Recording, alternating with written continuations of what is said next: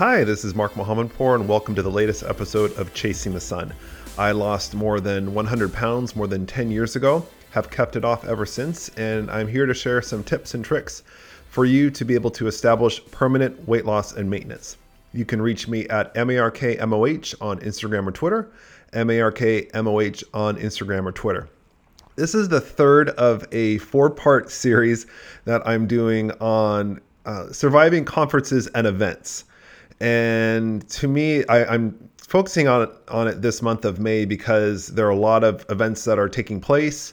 There's uh, the the beautiful the, the weather is beautiful. The the, the the conference rooms are, are busy. People love to travel. There's it's just event season. There's just a lot happening in in different industries and in my industry public relations and communications, it's, it's no different. I've been a part of a bunch of events already this season, and I I have learned a lot over the years on on how to how to survive them, how to make good choices, how to uh, and and how to prepare yourself mentally to make sure that you are staying healthy and well and that you're you're ending the event on a high note that you not only learned a lot made a lot of good connections, but also health wise, you are you're on your way.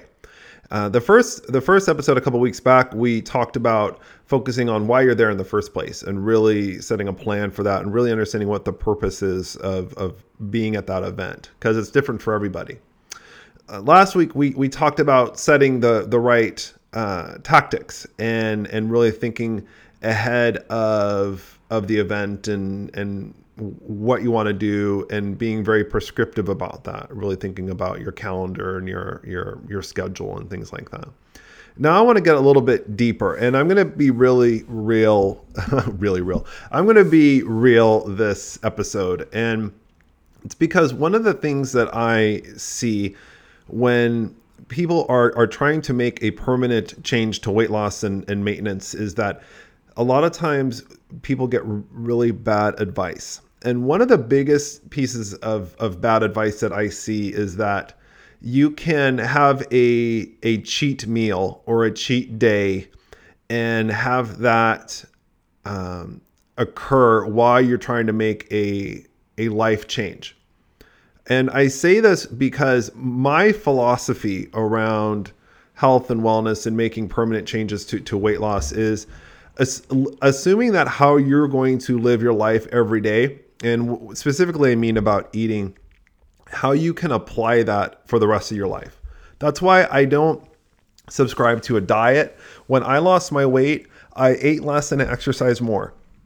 But I didn't, I didn't, I, I, I didn't um, stop myself from eating pizza. I didn't stop myself from drinking milkshakes. I didn't stop myself from eating hamburgers or, or anything else. I didn't stop eating gluten. I didn't stop eating fat. I didn't stop I, I, I didn't stop eating bread. I, I still ate those things. But I made choices along the way. I was able to write down and learn and understand what what I what I did, what worked well, what didn't, and I would apply that. And I I knew that I had to do that every day.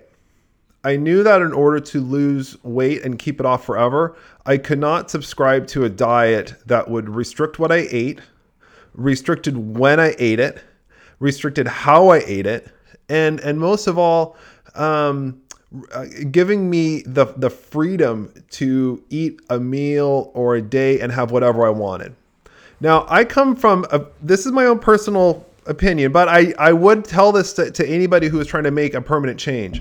Because what happens when I have a meal or I have a day in which I, I overeat and I have whatever I want, it ends up coming back to bite me. It comes back biting biting me hard, and I have to spend the next few days or a week to remove the sodium.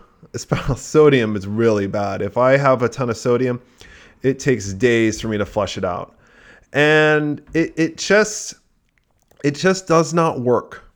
I'd love to hear a contrarian view. I'd love to hear somebody who has lost a significant amount of weight, have kept it off for more than three, four, or five years, and have used um, the idea of having a cheat meal or a cheat day while they're restricting all the other meals that they're having, whether it's 1200 calories or no carb or whatever they, they think they're doing, and and have and have kept off that weight. I would love to hear that story and how they go about it. I don't think it's going to work. And that's what ties me to to conferences and events. Because conferences and events to me I, I, think a lot of people treat it like a vacation. And I understand that. You're going somewhere different. Maybe it's somewhere exotic. Maybe it's not. Um, but you're going there, it's out of your day to day routine. Maybe you're meeting with friends and, and other colleagues and, and it's it's party time, it's a lot of fun. And so for, for that instance, you say, okay, like I'm on vacation, or it feels like I'm on vacation. I'm going to throw everything out the window. I am going to eat whatever I want, drink whatever I want, and then a few days later, I'm going to get right back on on the wagon and no problem. And I have to tell you that that does not work. It does not work.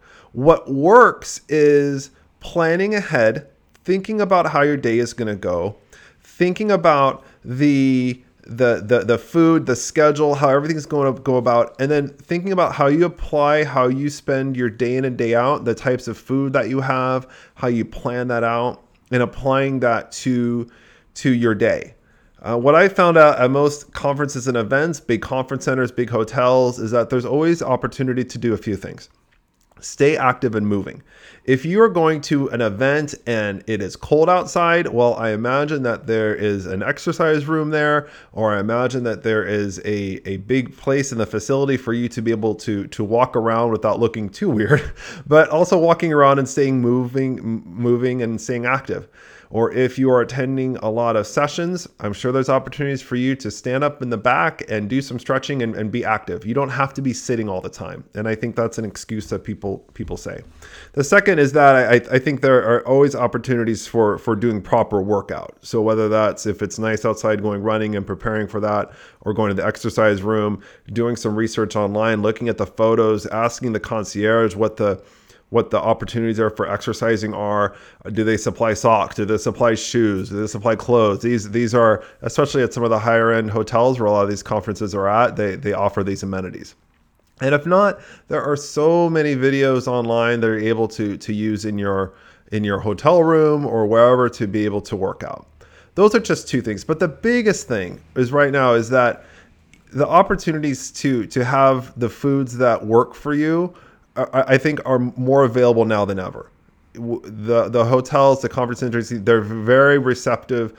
They want to accommodate. They want to make sure that if you have particular allergies, food allergies, that they're, adhering to that. You see a lot of conferences when you register, you're able to select the type of, um, not necessarily select the exact type of food, but if you are, if you request gluten free, um, kosher meal, uh, any any of those things that they're able to factor that in. And I think related to that, it's it's really thinking about what's what's there. What are you going to do for breakfast? What are you going to do for lunch? What are you going to do for dinner? And how are you going to ensure that you're going to be able to make a a modification that aligns to how you apply your day in and day out kind of eating habits, and while still making sure that you're not um, that that that that you're you're you're able to eat what's there. And I think there's there's always a fine balance of okay, you're not where you're normally at. You don't have exactly all the food that you have. It's a different environment. There's nothing going to be available for me. I, I, just I don't think that's true. So if every time that I go to an event, I I do a little bit of research. It takes five or ten minutes, but I spend time doing research and I think about what's there and I think about what um, you know what the options are and I map it out and I write it out and I think about okay there's, there's going to be a buffet. I know that there's going to be this and this and this. Okay I might re- I really might want this type of food but I know that um, maybe I'll just have one piece of sausage instead of three or something. I'm just making it up but I, I think that the, the point is is that we, we when it comes to eating we have to think about events and conferences a little less like a vacation and more of a of, of a, a critical and integral part of, of our journey. Because i guarantee you you will feel so much better after your conference if you're able to to keep on your plan and keep on your journey. There's um you know the, there there's no there's no after conference party or or no networking meeting or, or anything that requires you to eat different or or drink different or, or, act different than than you do at home. I guarantee it. Now I understand it's it's it's it's time for fun and there's social environments and that calls for celebration and I understand what that means from a an eating perspective and a drinking perspective and I'm not saying to limit that but at the same time it's not a cheat meal, it's not a cheat day from my standpoint, from my experience in my lifelong pursuit of this. Cheat meals and cheat days do not work they do not work. They do not uh, create a permanent path to weight loss and maintenance. And for those of you who are looking to make those significant changes, I would I would look for these events and conferences to be an extension of what you're doing, and and not um, and not the exception. So that's all for now. This is part three of part four. We'll talk again next week with my my final thoughts on events and conferences. If you have some thoughts on, on additional tips and tricks, Reach me at markmoh, M-A-R-K-M-O-H on Instagram or Twitter, M-A-R-K-M-O-H on Instagram or Twitter. This is Chasing the Sun, Mark Mohammadpour signing off. Have a wonderful second half of your May. We'll chat soon. Thanks for listening.